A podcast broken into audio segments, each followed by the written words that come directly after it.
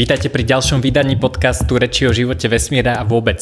V tomto podcaste vám chcem priblížiť e, moju knižku Veľký reštart a pozvať vás na crowdfunding kampaň jej audiobook verzie, teda e, čítanej verzie. E, podcast bude tvorený kapitolom Paralelná ekonomika, čas Vexlákov je späť a ten, túto kapitolu vám teda prečítam a ak vás zaujíma táto knižka a radšej počúvate ako čítate, tak môžete podporiť jej audiobook verziu. Ehm, tá vznikne iba vtedy, keď sa mi podarí vybrať dostatočné množstvo peňazí. Ehm, toto nahrávam pár dní pred takým happeningom, ktorý sa nazýva halving, čo je vlastne znižovanie nových odmien za vyťažené bloky v bitcoinovej sieti tento halving sa deje raz za 4 roky a vďaka halvingu vlastne je limitované množstvo bitcoinov, ktoré v čase e, vzniknú na 21 miliónov dokopy. Táto vlastnosť robí z bitcoinu tzv. tvrdú menu, hard money. Takže toto je taký zaujímavý pohľad, že okolo nás vlastne ten veľký reštart riešia centrálne banky masívnym tlačením peňazí, tak e, e, niektorí, keď to nechceli volať e, tlačenie peňazí, tak vymysleli nový názov quantitative easing, kvantitatívne uvoľňovanie. No a my teda bitcoinisti tento halving, to, to, toto zníženie odmeny na polovicu voláme vtipne quantitative hardening, to znamená kvantitatívne pritvrdzovanie. Takže takéto niečo sa stalo a myslím si, že aj pre ľudí, ktorí doteraz žiadnym spôsobom neinteragovali s Bitcoinom a vlastne ich to nezaujímalo, nemali, nemali k tomu nejaký vzťah. A tak myslím si, že nastáva čas, kedy, kedy je dobré si spraviť taký záznam v tejto novej pamäti spoločnosti. Pamäť spoločnosti kde si spoločnosť zapisuje dobré skutky, ktoré ľudia urobili. To je termín, ktorý, alebo tento pohľad mám od Juraja Karpiša. U mňa na webe pracujem na zlepšení sekcií kryptomeny na juraj.bednar.io lomené kryptomeny a uh, tam môžete uh, prísť na to, ako si založiť svoju prvú peňaženku, ako si kúpiť svoje prvé bitcoiny. Takže ak ste to ešte nerobili, tak vás pozývam, naučte sa to, nemusíte sa stresovať, nikto, nikto vás nebude sledovať, môžete to urobiť v pohodlí svojho domova a jednoducho si to vyskúšať, budete mať novú super schopnosť. Um, ak potom niektoré z týchto kryptomien budete chcieť použiť na podporu audiobooku Hackni sa, tak pardon, e, veľký reštart. Hackni sa zatiaľ ešte neviem, či bude audiobook. Tak to môžete urobiť na juraj.bednar.io lomené audiobook. Ešte by som chcel upozorniť na pár vecí. Čo sa týka halvingu, tak sme v rámci paralelnej polis v spolupráci aj s Košickou a inými paralelnými polis vytvorili oslavu, ktorá sa uskutočnila v nedelu. Myslím, že 11. mája tesne pred týmto halvingom a sú tam zaujímavé prednášky o kryptomenách, ktoré si môžete vypočuť tiež. Je tam toto moje čítanie, ktoré budete počuť aj teraz, ale to môžete pre, pretočiť a môžete si vypočuť úvod do halvingu, čo to je halving od Duškyho Matušku, Juraja Karpiša, Martina Habouštiaka a, a a potom tam bude nejaká zaujímavá diskusia. Um, ešte vás chcem upozorniť na môj blog o myšlienkových mapách. Ten som pôvodne chcel dať do knižky Veľký reštart, pretože myšlienkové mapy sú veľmi pekný spôsob rozmýšľania. Je to nástroj na, na usporiadanie myšlienok a, a podobne. A, a Nakoniec som sa rozhodol, že z toho spravím iba blog, tak ten nájdete dole pod e, týmto e, podcastom v e, poznámkach podcastu alebo v linkách. A Prečo som teda skončil s tým, že to nie je kapitola v knižke, je ten, že sú tam animácie, ako sa pracuje s tými myšlienkovými mapami a keď je to vytlačené z celulózy, tak tie animácie fungujú trošku blbo. Takže ak vás zaujíma takýto zaujímavý nástroj na rozmýšľanie, tak odporúčam si pozrieť tento, tento môj blog ešte ku kapitole Paralelná ekonomika, čas Vexlákov je späť, tak e, táto kapitola e, hovorí, je to mimochodom jedna z mála kapitol, ktoré sa vôbec, ktoré sa vôbec spomínajú kryptomeny a v knižke Veľký reštart. E, Veľký reštart sa venuje skôr uvažovaniu v prostredí neistoty, v budovaniu opcionality, antifragility a tak, takému, takému rozmýšľaniu, ktoré sa nazýva modelovo agnostické rozmýšľanie. A, a aj napriek tomu si myslím, že paralelná ekonomika je vlastne úplne kľúčový faktor, ktorý to znamená, že aj keď táto kapitola má len pár strán, myslím si, že bez nej by tá knižka vlastne nebola kompletná, pretože vďaka tejto zálohe pamäti spoločnosti máme možnosť mm, nejakým spôsobom odolávať nejakým chybám, ktoré, ktoré vznikajú v tom tradičnom finančnom systéme, hlavne teda prerozdeľovaním a tlačením peňazí. Takže ak sa bojíte, že by ten záznam o vašich dobrých skutkoch mohol byť poškodený, tak, tak počúvajte ďalej a dozviete sa, prečo vám paralelná ekonomika v tomto môže pomôcť. Myslím si, že nie je to len o tom, aké peniaze používame a o tom, ako sa ľudia bijú do prs, že a zlato išlo hore a ja som ho kúpil, keď bolo lacné, alebo kúpil som bitcoin v roku 2011 a teraz som bohatý a, a podobne. Takéto rozmýšľanie sa mi dokonca ani až tak veľmi nepáči. Alebo takéto chválenkárstvo. A podľa mňa to je trošku o niečom inom ako o tom, že som spravil správnu špekuláciu a správne som si typol, že niečo pôjde hore alebo dole.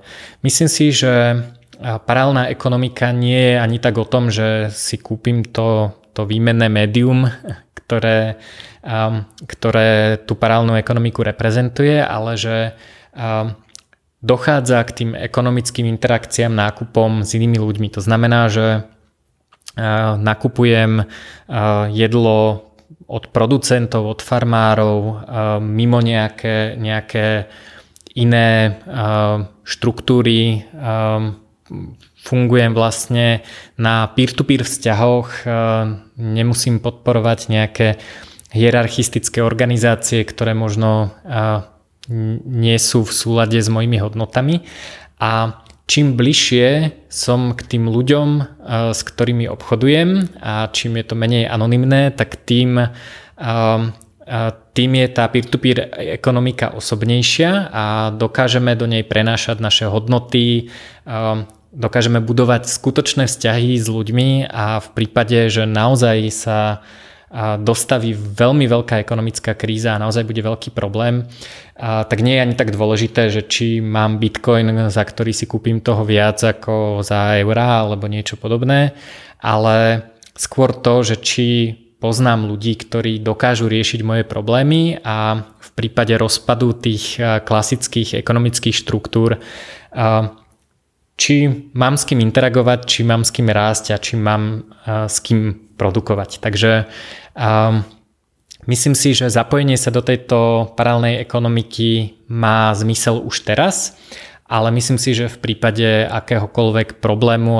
alebo nejakého ekonomického kolapsu byť zapojený do tejto kryptoekonomiky už skôr ako eh, ju všetci budú potrebovať, je podľa mňa veľmi, veľmi výhodné. Poďme si teda vypočuť čítanie z kapitoly Paralelná ekonomika čas Vexlákov je späť audio knižky Veľký reštart.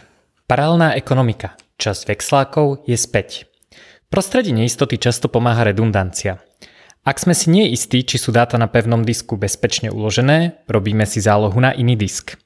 Toto redundantné ukladanie dát nie je optimálne, potrebujeme na miesto jedného disku dva alebo aj viac diskov. Navyše, počítač alebo my sa o zálohovanie musíme starať. Občas to nemusí byť ani problém s tým, že by disk prestal fungovať. Napríklad v prípade, keď počítač napadne škodlivý vydieracký program, ktorý dáta zašifruje a od majiteľa počítača si pýta výpalné vo výške niekoľko 100 až 1000 eur. Keď ma niekto poprosí v takomto prípade o radu, vždy je moja prvá odpoveď. To je jednoduché. Obnov dáta zo zálohy. Problém je, ak takáto záloha neexistuje, pretože niekto optimalizoval náklady prostredí neistoty sa nachádza aj naša ekonomika. Peňažný systém na- nazýva Juraj Karpiš pamäťou dobrých skutkov. Ak som niekomu pomohol a tou pomocou som dosiahol zisk, môžem za to dostať odmenu v podobe peňazí, ktoré môžem využiť na to, aby zase niekto pomohol mne. Počas doby neistoty však s pamäťou dobrých skutkov manipulujú jej správcovia, centrálne banky. Zachraňovanie podnikateľov, zamestnancov alebo kohokoľvek, kto bol postihnutý krízou je samozrejme pochopiteľné, ale nevýhoda je v tom, že každý zachraňuje každého. Ako som písal v časti o kríze, neexistuje nejaké magické bohatstvo, ktoré sa zrazu objaví. Ak potrebujeme zachrániť všetci, kto koho vlastne zachraňuje? Pred našimi očami teda prebieha veľký transfer bohatstva. Od koho ku komu je ťažké povedať, ale obávam sa, že to bude veľmi podobné ako doteraz. Prevažne od chudobných k tým, ktorých pád by bol príliš katastrofálny, lebo sú príliš veľkí na to, aby zbankrotovali. Tomuto transferu bohatstva a pokusom o záchranu všetkých všetkými samozrejme nemáme ako zabrániť. Na to sme asi všetci čitatelia tejto knihy malí páni. Ale môžeme skúsiť urobiť niečo iné. Ak je peňažný systém naozaj pamäť spoločnosti, čo takto používať aj druhé pamäťové médium? V tomto prípade je to paralelná ekonomika a paralelný finančný systém. Paralelný finančný systém, ktorý je dostatočne dobrou pamäťou na to, aby ňou nebolo e, možné manipulovať rozhodnutiami centrálnych bankárov a politikov, sú akékoľvek tvrdé peniaze, tzv. hard money. V mojom ponímaní sú tvrdými peniazmi v súčasnosti zlato a bitcoin. Je úplne jedno, čo si povie centrálny bankár, ak je v bitcoinovej pamäti napísané, že niekto má 0,01 bitcoinu, má 0,01 bitcoinu. Navyše, hodnotu týchto bitcoinov nevie niekto len tak zriediť tým, že ich vyprodukuje viac, aby niekoho zachránil. Ak chce, aby majiteľ 0,01 bitcoinu niekoho zachraňoval, musí ho presvedčiť, aby na záchranu svoje bitcoiny poslal tomu, koho treba zachrániť. Čo je samozrejme chválihodné, obzvlášť ak si môže majiteľ bitcoinov vybrať, koho zachrániť chce. Paralelný finančný systém je však tá jednoduchšia časť na to, aby sme túto pamäť spoločnosti začali aj používať. Potrebujeme, aby niektorí ľudia radšej dobré skutky zapisovali do tejto pamäte ako do pamäte dominantných štátnych peňazí. Paralelná ekonomika je širšia ako len kryptoekonomika, pretože zahrňa aj priame výmeny, barter, použitie iných typov peňazí. Výhodou je, že, o, že je oveľa flexibilnejšia, robustnejšia a adaptabilnejšia ako spomalená hlavná ekonomika. Na to, aby sme tento záložný plán mohli začať používať, potrebujeme ľudí, ktorí robia bránu medzi týmito dvomi ekonomikami a pomáhajú ľuďom zapájať sa do paralelnej ekonomiky. Sú to dva druhy obchodníkov, ktorí robia podobnú činnosť. Volám ich vexláci a proxy obchodníci. Vexlák je slovenské a české slangové označenie človeka, ktorý sa v komunistickom Československu venoval nákupu a predaju cudzích mien, valút alebo bonov, ktorými bolo možné nakupovať aj v predajniach Tuzex. Samotné slovo vexl pochádza z nemeckého der Wechsel, čo znamená zmena, ale, alebo ako sloveso Wechsel znamená meniť. Už niekoľko rokov vtipkujem, že sa vráti čas vexlákov. Sledujem, ako štáty regulujú kryptomeny. V krajinách ako napríklad Kolumbia, kde sú klasické kryptomenové burzy zakázané, frčí obchod postavený na vexlákoch. Možno dokonca viac ako v susednej Paname, kde burze síce povolené sú, ale keďže to nie je zakázané, ľudí kryptomeny až tak nezaujímajú. Efekt zakázaného ovocia nebude asi jediný dôvod. V Kolumbii je niekoľkonásobne väčší počet venezuelských utečencov, ktorí utiekli pred pokusom o centrálne riadenie komunistami a hyperinflačným venezuelským bolívarom. Aj napriek tomu chcú títo venezuelčania posielať peniaze domov rodine, na čo sú kryptomeny ideálne. Druhým dôvodom je, že v Paname používajú ako menu americké doláre, ktorým ľudia dôverujú viac ako lokálnemu pesu v Kolumbii. Ak niekto, štát alebo banky alebo ktokoľvek iný stiaží obchod s kryptomenami, neznamená to, že nebude prebiehať, len zmení formu. Podobne je to napríklad pri predaji trávy. To, že si trávu nemôžete kúpiť v obchode s potravinami a že tam nie je v poličke vedľa píva, neznamená, že sa nepredáva. Je extrémne dostupná, akurát má paralelnú ekonomickú, distribučno-logistickú aj výrobnú štruktúru. Téma paralelnej ekonomiky možno na prvý pohľad nesúvisí s veľkým reštartom, ale myslím si, že zdanie klame. Uvedomil som si to pri tvorbe kurzu Etický vexlák, kde ľuďom vysvetľujem, ako takéto vexlovanie funguje. Optimalizácia versus robustnosť. Druhý pohľad. Vráťme sa k téme optimalizácia versus robustnosť z úvodnej kapitoly. Chybou centrálneho plánovania v komunistických ekonomikách bolo, že prejedli svoj kapitál. To, čo sa mnohým javilo ako sovietský ekonomický zázrak, bolo len pojedanie existujúcich kapitálových statkov. Keď boli dostatočne znehodnotené, problém centrálneho plánovania sa ukázal naplno.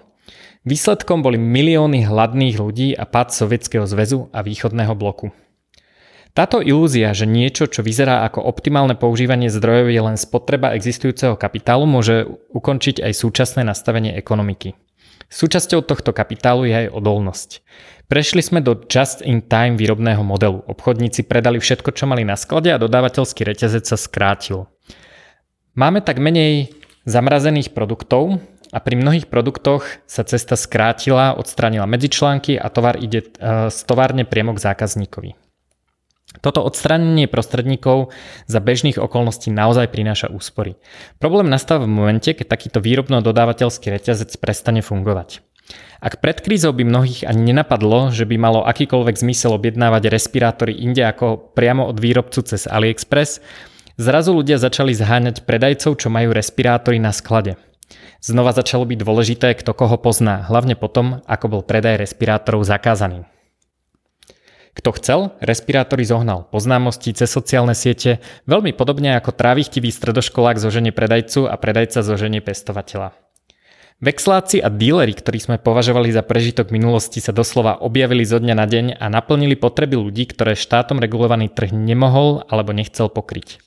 Paradoxom je, že keď bežný človek ako ja môže ísť v pohode nakupovať v respirátore, ale lekár v nemocnici si ho tiež musí zohnať v paralelnej ekonomike.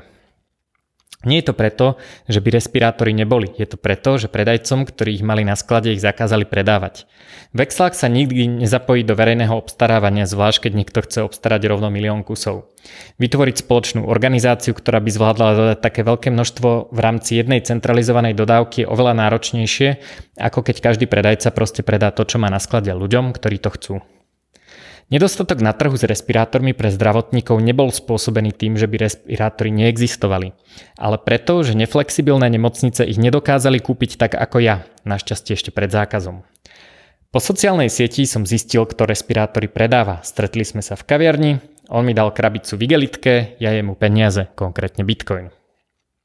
Čo ma na tomto udivuje je, že paralelná kryptoekonomika tieto riešenia ponúka, ale pre štátne inštitúcie, napríklad verejné nemocnice, sú tieto riešenia prakticky neviditeľné. Presne tak, ako lekár, ktorý vie, že klientovi by pomohlo CBD, mu nemôže jednoducho povedať kúp si kvapky z CBD. Poznámka počiarov. CBD je kanabioid, ktorý lekári v zahraničí bežne predpisujú na niektoré choroby. Vyrába sa z konope a nemá žiadne psychoaktívne účinky. Je to doplnok výživy, podobne ako tabletky s horčikom alebo vitamín D. Lieky z CBD pomáhajú na množstvo chorôb a ich predpisovanie je v zahraničí bežnou praxou, napríklad na epilepsiu. Na Slovensku ako v jedinej krajine Európskej únie je predaj CBD v druhej skupine omamných a psychotropných látok, lebo je to predsa z marihuany. Nezáleží na tom, že táto látka vôbec nie je omamná ani psychotropná. Takže v Čechách si môžete kúpiť maslo s obsahom CBD v potravinách vedľa normálneho masla a konopnú mas s obsahom CBD úplne voľne a bez predpisu. Je to asi taká absurdnosť, ako keby niekto chcel regulovať kamilkový čaj.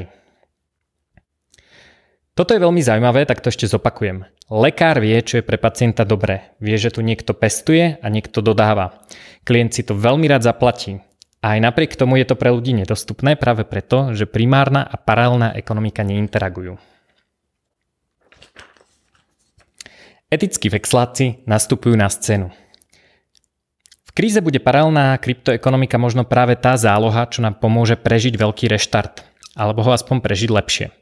Ak treba zachrániť všetkých, nedá sa to urobiť tak, že niekto, napríklad štát, banky cez úvery alebo centrálna banka jednoducho dá všetkým peniaze. Záchrana je transfer majetku od niekoho k niekomu.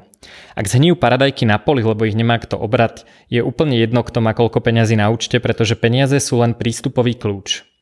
Teda nie je to jedno, pretože ak peniaze prestanú plniť svoje úlohy a budú nespolahlivé, ľudia budú mať skutočný problém dostať sa k veciam, ktoré potrebujú. Napríklad preto, lebo tie veci niekto zakáže, prípadne podnikateľ, ktorý ich vyrába, skrachuje kvôli znehodnoteniu peňazí alebo z množstva iných dôvodov.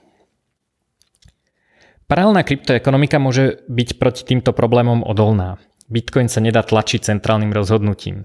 Pri Bitcoine nemôže dôjsť k záchrane a preto ak niekto používa na svoje obchodovanie práve Bitcoin, je to možno ten faktor, ktorý jeho podnikanie zachráni.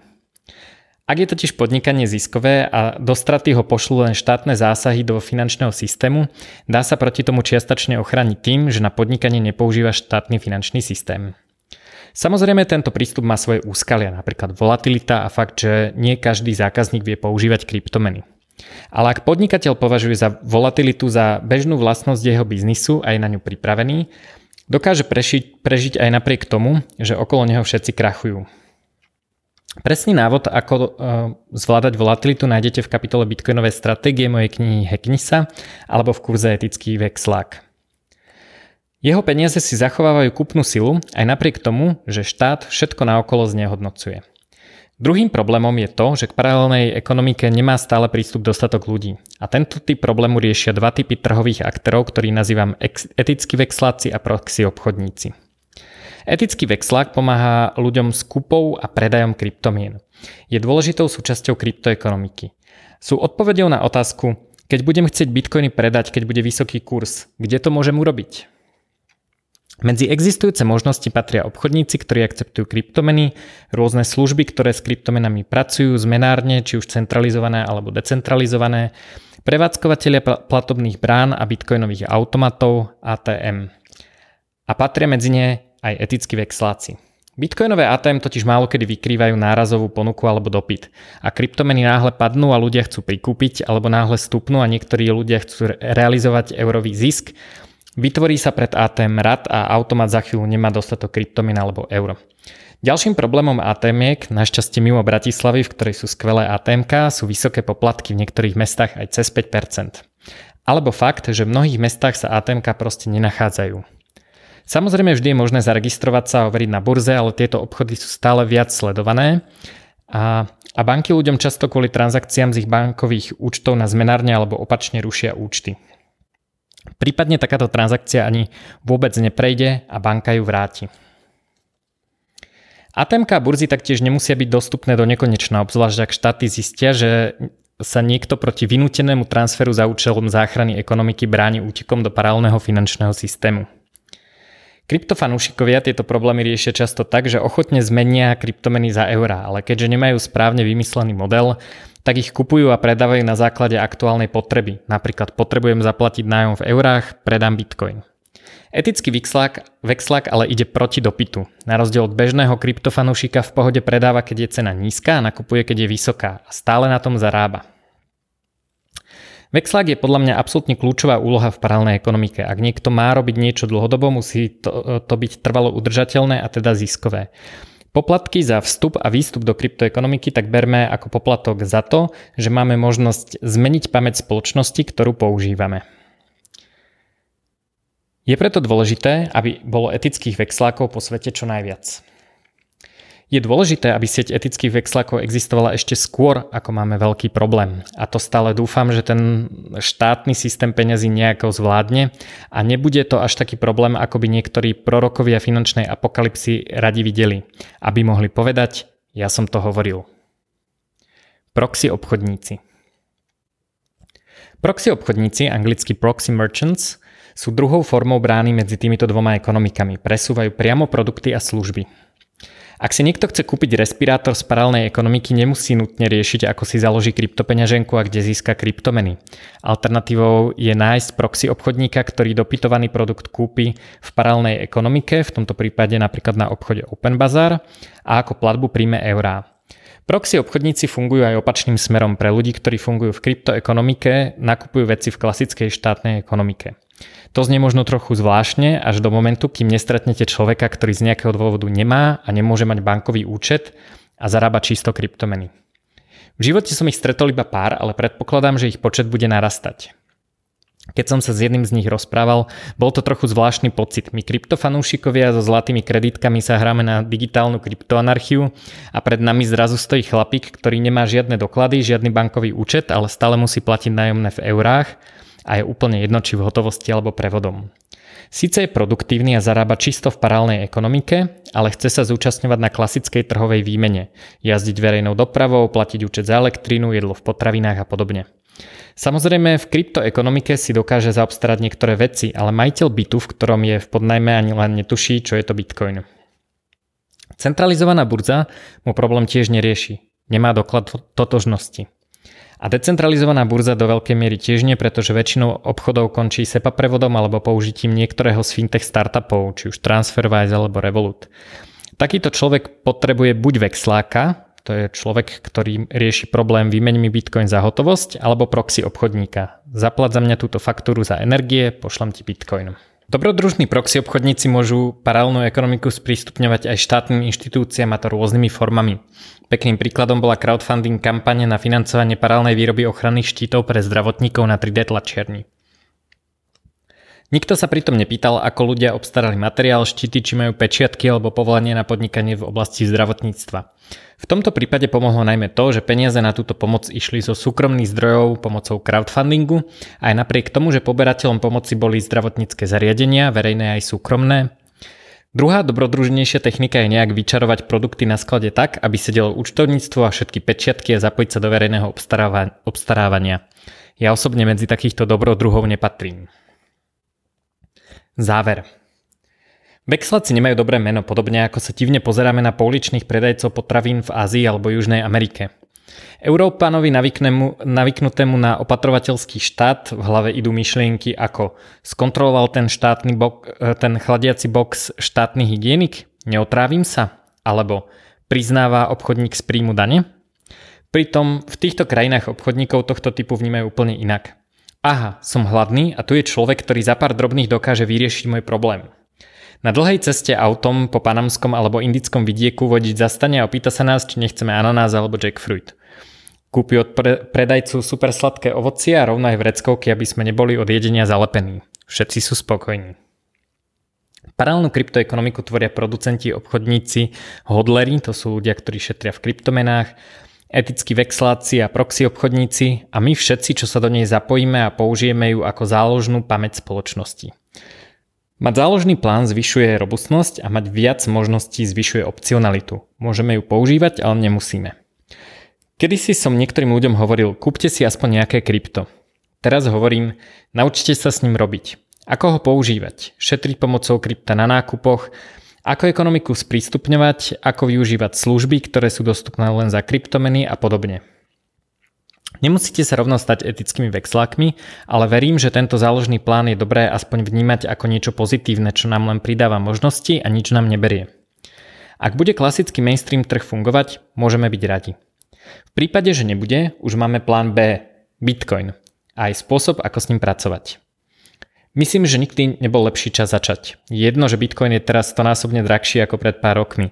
Bitcoin je prostredie neistoty, volatility a chaosu začínajúceho nového sveta paralelnej kryptoekonomiky. Paralelná ekonomika bez prívlastku krypto tu samozrejme bola tisícročia.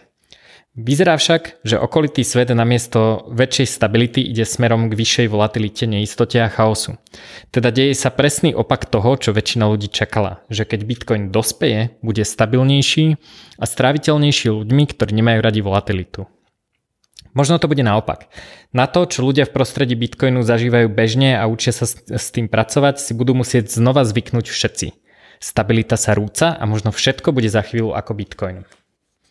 Prečo teda začať teraz a nie až keď to bude vyzerať, že to mainstreamová štátom regulovaná ekonomika nezvládne? Dôvodov je viacero. Ak bude záložná pamäť spoločnosti z nejakého dôvodu fungovať v budúcnosti lepšie, je dobré v nej mať už záznam dobrých skutkov. Ten sa dá vytvoriť dvomi spôsobmi. Buď sa rozhodnete prepísať si záznam z jednej pamäte do druhej, to znamená vymeníte eurá za bitcoin, čím sa zmaže čas záznamu dobrých skutkov v eurovej pamäti spoločnosti a prepíše sa do bitcoinovej, alebo poskytujete dobré skutky, čiže produkty a služby, priamo za bitcoin. Ďalším dôvodom je, že pokrok bez povolenia sa najťažšie zastavuje tak, že je všade ešte skôr, ako niekomu začne vadiť.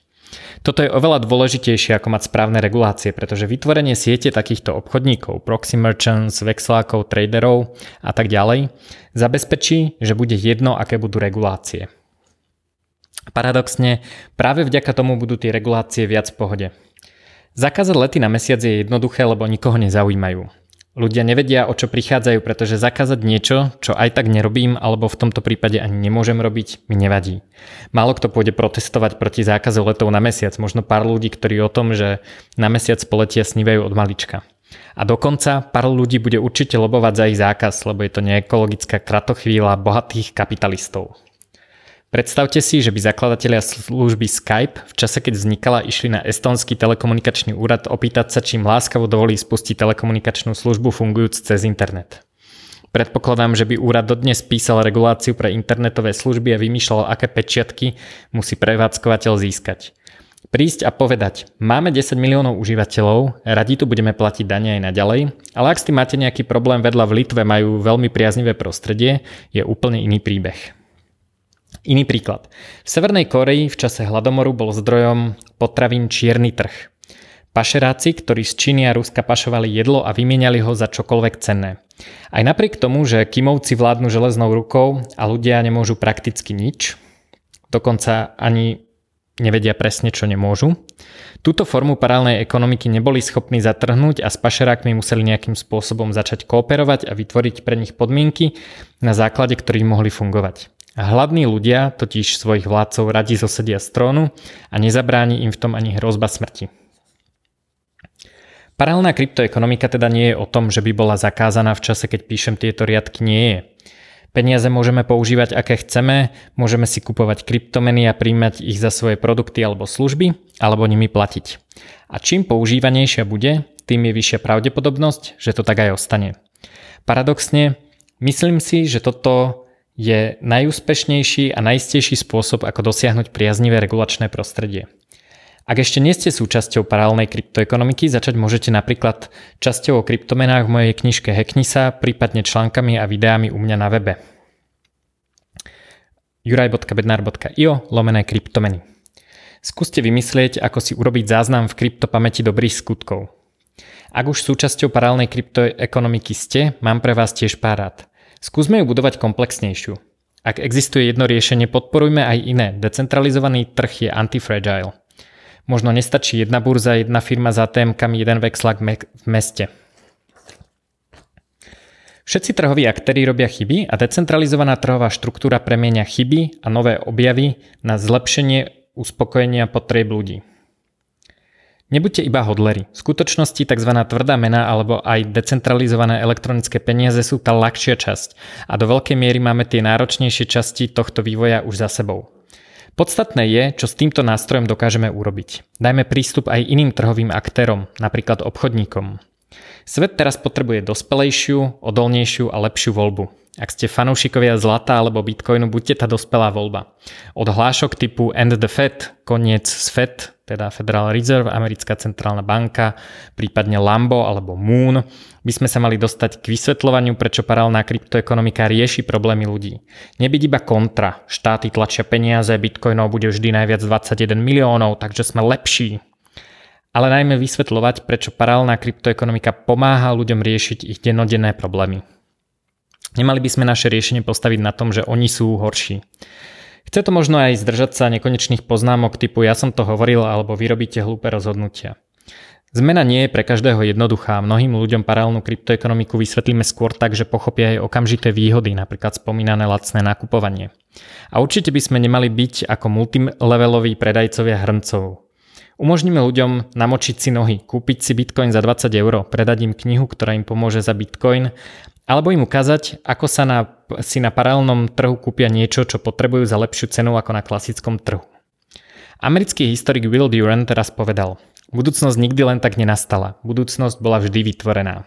A sme to zrovna my, ktorí máme jedinečnú príležitosť vytvoriť tú našu budúcnosť. Tak ďakujem, dúfam, že sa vám táto kapitola páčila. Ak by ste chceli premeniť celú knižku Veľký reštart na audioknihu, tak, tak môžete urobiť na juraj.bednar.io lomené audiobook. Ak by ste sa najprv potrebovali naučiť, ako získať svoje prvé kryptomeny, vyskúšať si to, nainštalovať si peňaženku a kúpiť si kryptomeny za eurá, tak toto môžete zase urobiť na juraj.bednar.io lomené kryptomeny. Ďakujem vám za pozornosť. Ešte pripomínam, že si môžete prečítať aj e, článok e, o myšlienkových mapách a môžete e, si vypočuť aj prednášky z halvingu parálnej polis. Ďakujem za pozornosť, majte sa pekne.